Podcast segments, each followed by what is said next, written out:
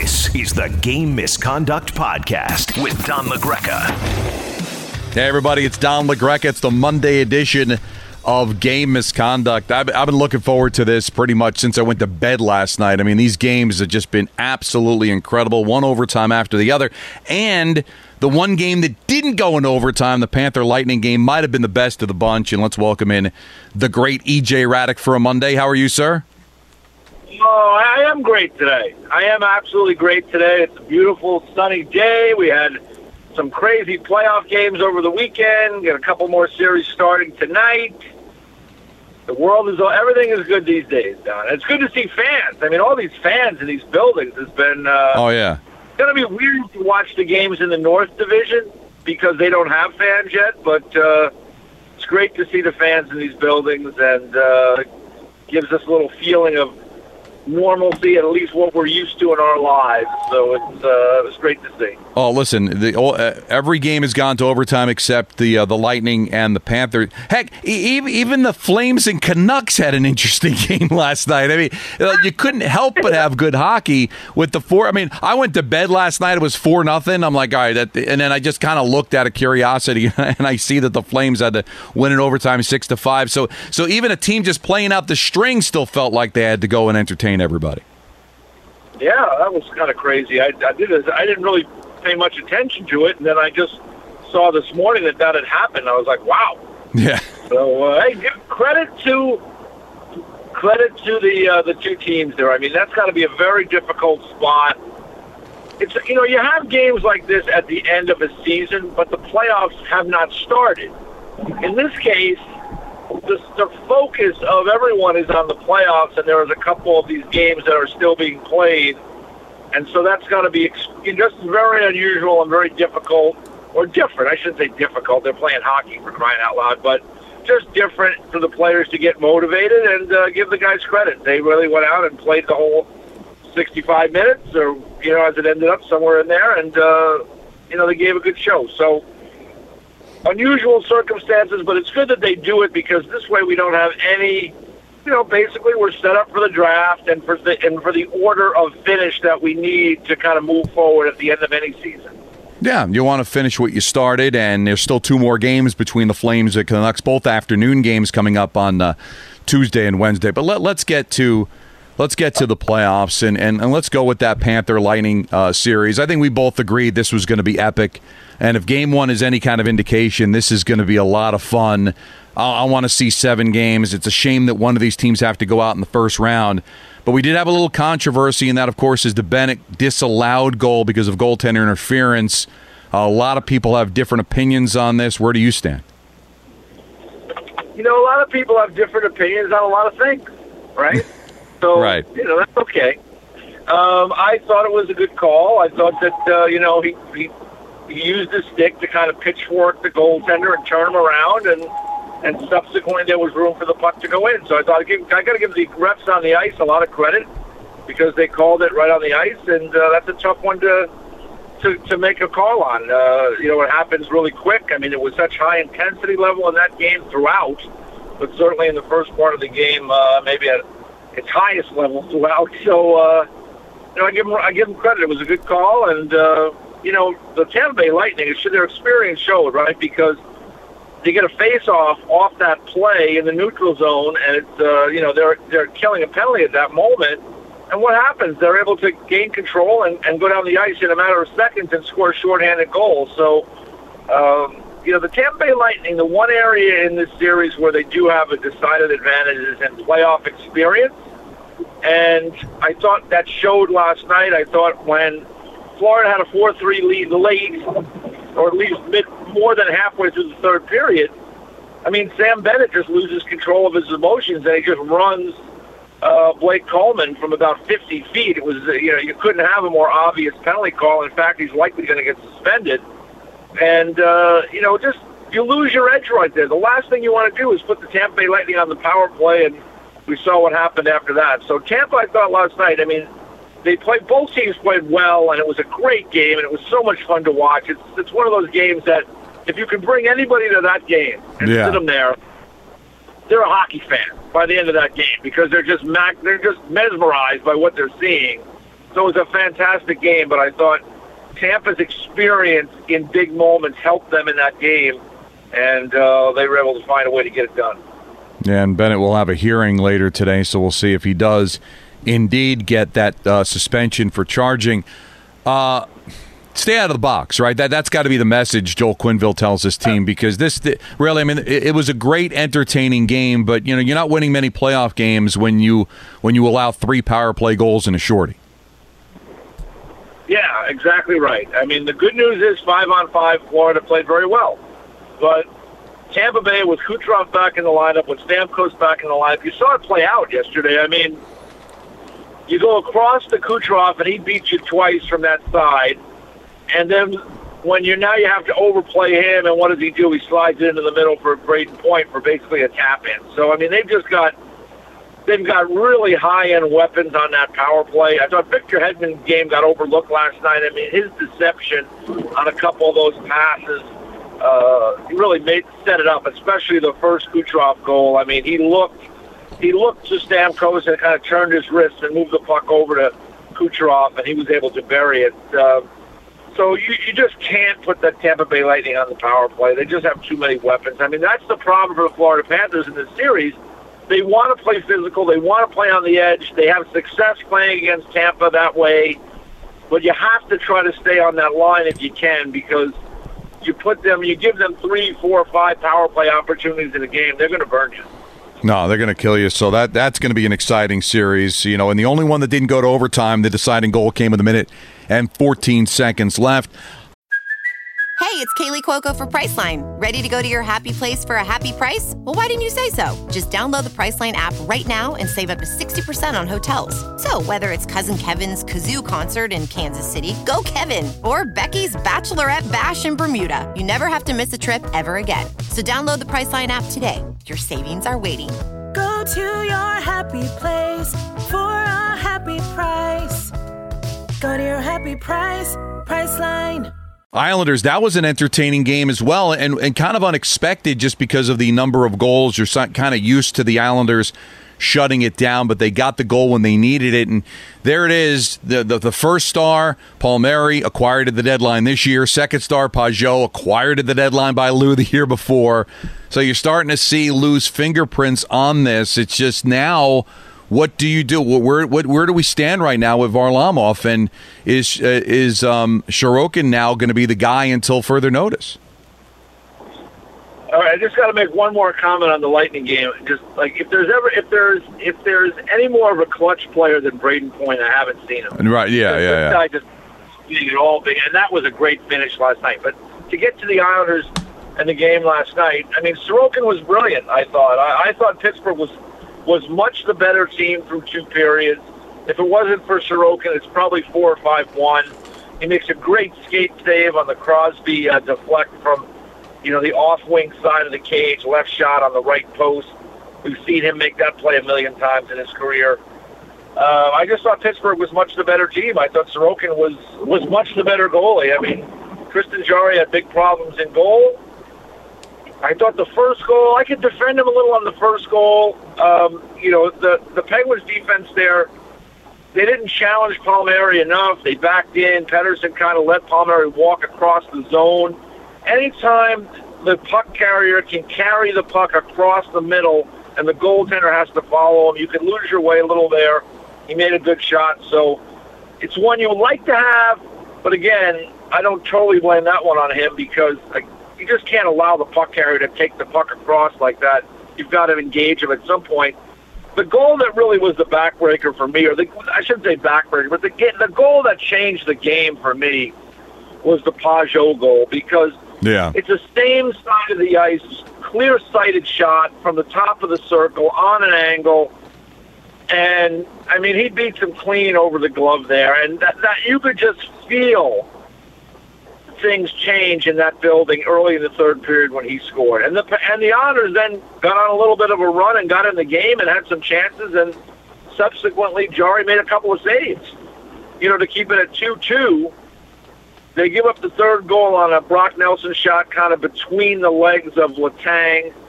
Uh, I thought that Jarry might have been guessing high glove there, and he allowed it to go under the glove between his arm and the body. The Isles kind of get caught right away, uh, you know, kind of pushed back into their zone by Carter and, and Kapanen. So we get into overtime. And that overtime goal, I mean, you know, that's the that's the negative of that, you know, the way the goalies play now. We see it so many times, Don. You call games, you probably see it all the time, is, you know, that happens so fast. It's a bang bang play. The puck is on edge. But Palmieri doesn't really have to think there, right? All he has to do is I have to try to get it in this area. I have to kind of shoot for the guy's head. Because if I can hit the side of his head, it may go in. And in this case, I think it went in clean in that little bit of a hole that's there. So that's the that's the the negative for me with the goaltenders playing the way they do, is the shooters don't really have to think, and there was no time to think in that matter. The only thing Palmieri knew he needed to do probably was I got to get it up near his head, and he just ripped it, and he had good fortune, and it to hit the post, and it went in. So And- I mean, you know, it's one of those things. Probably tough to read with the bouncing puck, right? As far as like where exactly you think the puck is going to end up going, right? I, that's what I thought at least. Where maybe if it was settled down on the ice, that Jarry could have read it better. Do you think it's difficult to read when the puck's bouncing like that? He's not. He's not really. See, this is the thing with the goaltenders. In that situation, it's clearly it's just a percentage game. They're not really reading the puck at all. What they're doing is they're blocking. They're taking away the the low part of the ice and along the the pipe as best they can, trying to keep their torso high. And if you look at the net from that angle, right from where that puck leaves the stick, the the percentage of that puck going in, or the the space that that puck has to go in, I mean, it's like maybe 1% of the net, 2% of the net. It's not a lot of space. So that's it's just a percentage game. So when you say, is he trying to read it? I don't think he's trying to read anything. He's just trying to get into position Yeah. To get into that, I guess, reverse VH and take away all that room. Right? Because 30 years ago, a guy would have just shot it into your feet and you would have been standing up and it might have hit your skate or your stick and went in. But now, this is the way they play, and the shooters are so good in this game that they can hit those spots. And even if it's, you know, again, there's no there's no time to think there. If you watch the play, it comes to the quick pass out from Pageau is knocked down on the backhand side by by Palmieri. He quickly gets it to his forehand. The puck is bouncing and rolling, and I give him credit for being able to just make a play there. But sometimes when that puck is bouncing and rolling, it's almost like a lacrosse shot because you can you get it and it kind of cups into the flat of your blade, and you can kind of like fling it. And Palmieri is, you know, again, these guys, that's what they do. It's repetition over and over and over of shooting pucks in all different forms and fashion and trying to get it up in the, you know, from that angle, you're just trying to get it up at the guy's head. That's it. There's no, you're not looking anywhere. You don't have the time. You're just trying, you know, you know, based on what the goalies do, that's the chance I have to mm. score. And in this case, Palmieri just had, you know, just made a great shot, and it's, he would probably tell you it's more good fortune than not. I would say that that good fortune is the, you know, the old story. Luck is the residue of design because you practice over and over and over shooting pucks. It's kind of a muscle memory thing, and uh, you know he was able to hit the spot. So it was a tough day for Jarry, but I would go back. That Pageau goal, Don, changed everything for me Yeah. because gave the Islanders life and got them tied. And if it wasn't for Sorokin earlier in the game, it wouldn't have been that close. And uh, and you probably don't even have an answer for this because they keep everything so hush hush. But where do we even stand with DeSmith as an option as this series goes on? it doesn't look like he's an option, at least in the short term. So I think that you know, and again, I'm not there, but he has not, he didn't he was not on the bench Yeah, I didn't dress. yesterday, right? So you'd have to see if he practices today. Um, I think they got, I think they're in with Jarry for at least game two. He did make some good saves at other portions of the game, but you know, let's face it, the Islanders are going to be looking for that glove side now, and if he starts becoming a guesser, now it's big, it's even more problematic because if a guy misses his shot and he does, he gets the top of the net. You're cheating that way. Now you're leaving other areas exposed. So Right.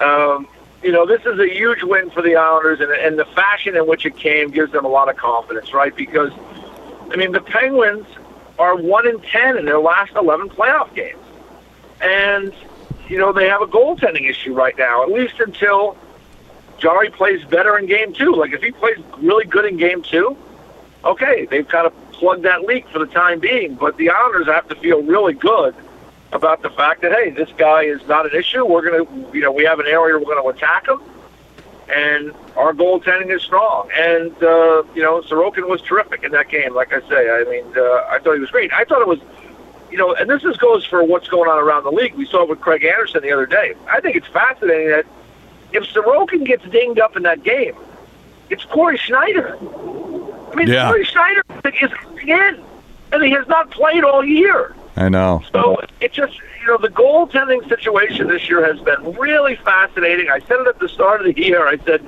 you know, love your goaltenders. Hold on to them dearly this year because with the COVID issues and with other problems, it's not a normal year. You just can't call somebody up from the minors that's necessarily playing a lot. Uh, you have to have guys on the taxi squad. Those guys aren't playing necessarily at all. So Craig Anderson came in and was really good the other night, and when he had to be, and and helped the Caps, and the Caps I think rallied around him to a certain degree too. And yesterday Sorokin was really good, but I mean there was a time I think it was Rust fell on Sorokin, Yeah. and I'm looking at him, so he was shaken up, and I'm like, Cory Schneider could end up in this game. So it's a it's a crazy time right now with the goalies, but Sorokin was terrific. We'll see what happens if Varlamov is, you know, gets to the point. I think you play Sorokin again and get Varlamov on the bench so he's available, and then you see where you go from there. But uh, you know, this is the beauty of having a guy like this who's not a kid, right? Sorokin is played in a lot of big games. He's an older rookie. He's 25, Mhm. and uh, you know he showed his experience of playing a lot of games in his career. Showed he didn't look frazzled at all.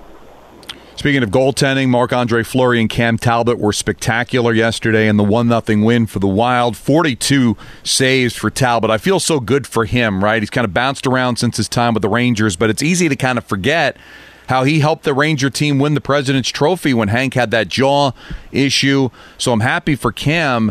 Um, Vegas, I, I have him winning the cup, and I'm not going to be deterred by one loss. But what, what's the latest with Max Pacioretty? Because without him, it could be tough, a tough slog for Vegas here.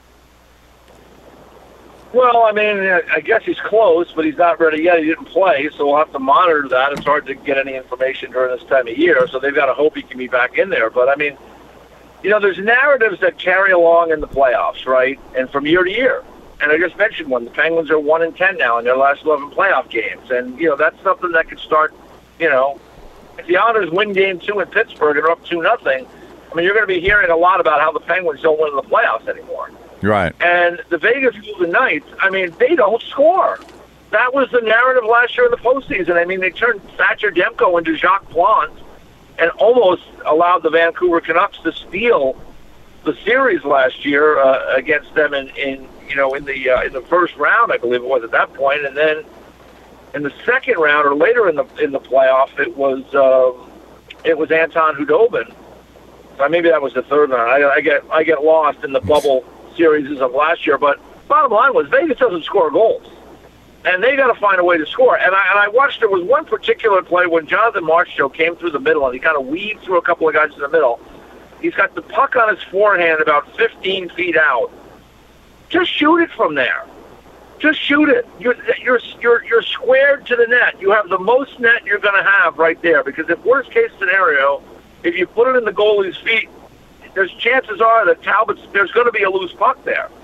Instead, he comes across the crease. Talbot, to his credit, stays with him, and by time he shoots, the percentage of net that he has to shoot at is a lot less. And Talbot does a good job and closes him down, and then is able to to hang on. So he did a great job, and Talbot was absolutely terrific in that game. And I'll say it on this on your show, Don, I've said it already in a couple of places. When Talbot signed last year on free in free agency, I was on the air.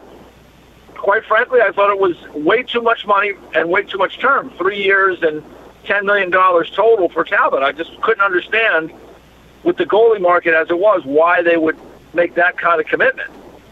Well, they're showing me because Yep. Talbot's played terrific all year, and he's a great story, as you know, from his time with the Rangers.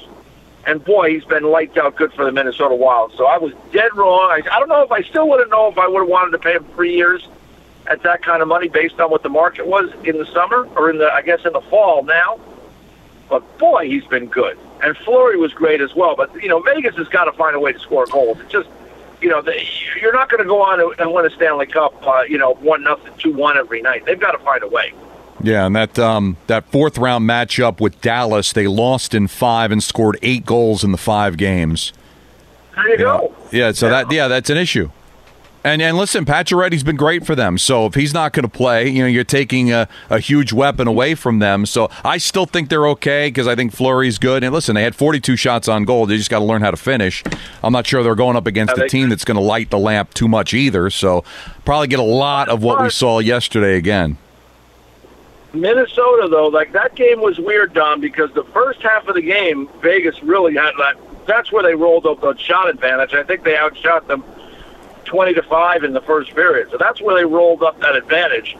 And then the second half of the game, Minnesota played very well. Ryan Hartman had about five golden scoring chances that Fleury denied him on each and every time.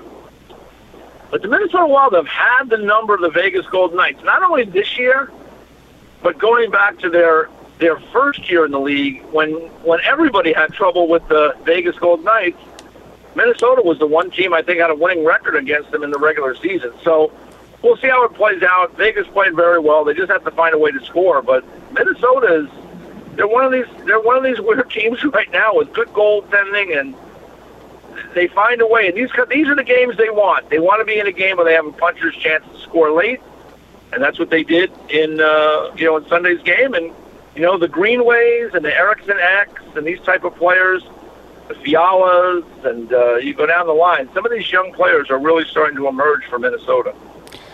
And we go back to Saturday where it all started an overtime win for the Washington Capitals. And Craig Anderson, you mentioned it earlier, you know, getting that chance to come in in relief just a couple of days away from his 40th birthday, fourth oldest player to come in in relief and win a playoff game, and, and the other three are all in the Hall of Fame for one reason or the other, you know, with Curtis Joseph and, of course, with Jacques Plante.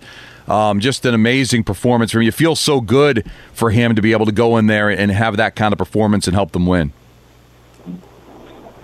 Yeah, I mean it's uh, yeah, like I said, it's an unusual year with goaltenders, and and Craig has had a lot of success in the postseason. I mean, I think the last playoff game he played was that double overtime loss to the Penguins when he was a member of the Ottawa Senators uh, in the Eastern Conference Final. Yep, 2017.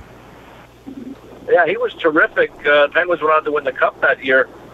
He was terrific, uh, you know, in that series, and he had a history of being a good playoff goaltender. So, smart move by Brian MacLellan. Once uh, Henrik Lundqvist was out of the picture this year, that uh, you know he went out and found Craig Anderson and just kept him around. It's kind of like what Lamoriello did with Cory Schneider. Now, I have a little more faith in Craig Anderson right now because he's just been he's played not that he's played a lot this year, but he's played a lot over the last couple of years, and he's, you know, he's been in a bad situation with Ottawa. But you know, Cory has, has had his ups and downs and hasn't played at all this year. So uh, it's it's interesting how it played out, and looks like he's going to be the guy for Game Two this evening. I thought Boston missed a ter- Boston missed a wonderful opportunity in Game One because they're playing a Washington Capitals team that's either their third or fourth or fifth goalie, however you look at their depth chart and they're playing them without Evgeny Kuznetsov, who's a real you know igniter for them offensively,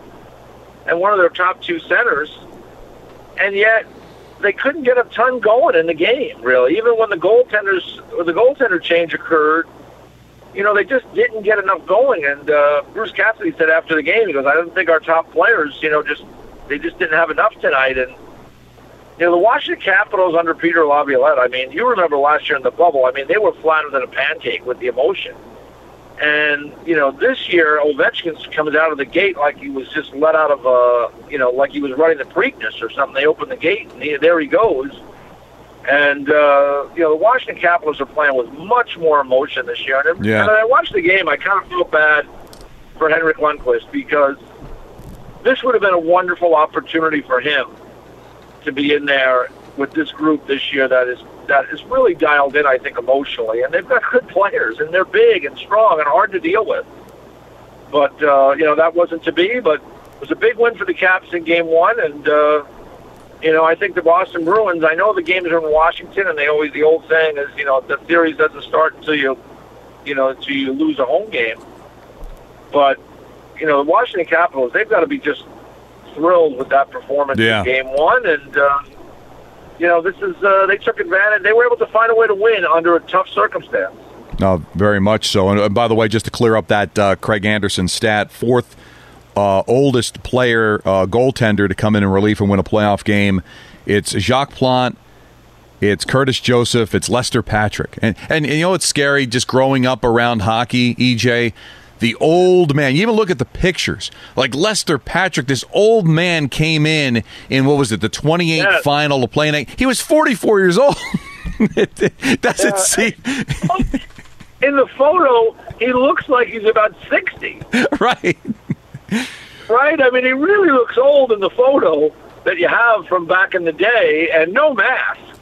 So, I mean, you know, that was uh, that was crazy to think about that so many years ago. But uh, you're right; you remember that because it, you know we're old enough that uh, you know you you you'd, you'd see that you'd hear that story more often than when we were kids because we were obviously it was closer in time to when it had happened. Obviously, almost a hundred years ago now so you don't hear that story as much. But what a crazy story that was. That was a different era. I guess you only had one goalie at that time that played all the time, and then I guess sometimes like the trainer or somebody in management would come in if somebody was hurt. Right. It's amazing that they felt like that was the way to move forward. you know, no backup goaltender, having the home team decide who's going to decide your fate between the pie. Just it's weird. It, Uh, yes, yes. it is Uh, just but we did have David Ayres come in last year, right? yeah. So That's a true. weird situation as well. So I mean, drivers and everything else. So, I mean, who did you have winning the cup? Did you make a prediction? I had uh, Colorado winning the cup um, over Carolina, but I mean, listen, it's Johnny. I would just say this: Who the heck really knows? No, I mean, know. We just watched the game this weekend, right? I mean, Boston. I thought is coming in there. They're relatively healthy. They're slotted really good. They've got a veteran goalie who's playing good. And, you know, they come out and they were relatively flat in the game. Then Washington went out after them physically and they had a you know, and they have like again a guy comes out of nowhere that's barely played this year and comes in the net, and they end up winning in overtime. You just would have thought it set up perfectly for Boston. So the beauty of this era of our game, the salary cap era, is that there is tremendous parity, and there is there's not a lot of difference between winning and losing. And you saw that. You certainly saw that over the last couple of days. I mean, think of all those games. They're all three overtime games, and the other one might as well been an overtime because it was it was decided in the last uh, less than the 90 seconds left in regulation time. So the margin between victory and defeat in this league is so thin. And uh, again, I thought you there was no better example of that than what we've seen this weekend, where every game was decided. Uh, you know, was a razor's edge. It could have gone one way or the other. And that means the series will probably go that way, and it should be a lot of fun. Enjoy it. You want more of EJ, 4 o'clock Eastern Time on the NHL Network with NHL Now. And we'll talk to you next Monday, man. You got it, buddy. Have a great week. All right, that is the great, I mean the great EJ Hradek. Three playoff games tonight. Game two between the Bruins and the Capitals from Washington. And EJ's so right that they let the Capitals off the hook, and that was a game that Boston should have gotten, and they didn't. So now we'll see if Washington can take advantage and take a 2 0 series lead. And a couple of other series will get underway. It's amazing. So many great games here to start the playoffs, and, and still more series have not started that have started. Predators and the Hurricanes from Carolina. You know my thoughts. I got the Hurricanes sweep in series. Just think they're way better. This might be the biggest mismatch, I think, of the postseason. And at 10 o'clock tonight, the Blues and the Avalanche from Colorado. So we've still got a lot to do. And then, of course, on Tuesday, we will see um, the continuation of the series between the Penguins Islanders. Panthers, Lightning, Golden Knights, and Wild, and then Game 55 between uh, the Flames and the Canucks. That'll be a four o'clock Eastern time start, so you get a little afternoon hockey, and then on Wednesday we'll have a three uh, a three thirty start for the Canucks and the Flames. So even though these games are meaningless compared to the playoffs, give you a little afternoon hockey. So we'll come back on Wednesday and we'll talk about that. Again, thanks for everybody joining the bracket challenge for game misconduct on 98.7 ESPN. I'm not sure how it works on whether you can jump in even though the playoffs are already started, but still check it out, follow it, and again, we're giving away a authentic game worn jersey at the end of the playoffs. So, uh, looking forward to that. But so many people signed up at such a late notice, so we really uh, think that was tremendous. So, thank you so much. Back again on Wednesday, we'll have a clearer picture on what's going on with the playoffs, who's in trouble, who's not. But these have been just a tremendous start to the postseason. I think it's going to get better and better. So, we'll be back with you again on Wednesday. This was the Monday edition of Game Misconduct. This is the Game Misconduct Podcast with Don LaGreca.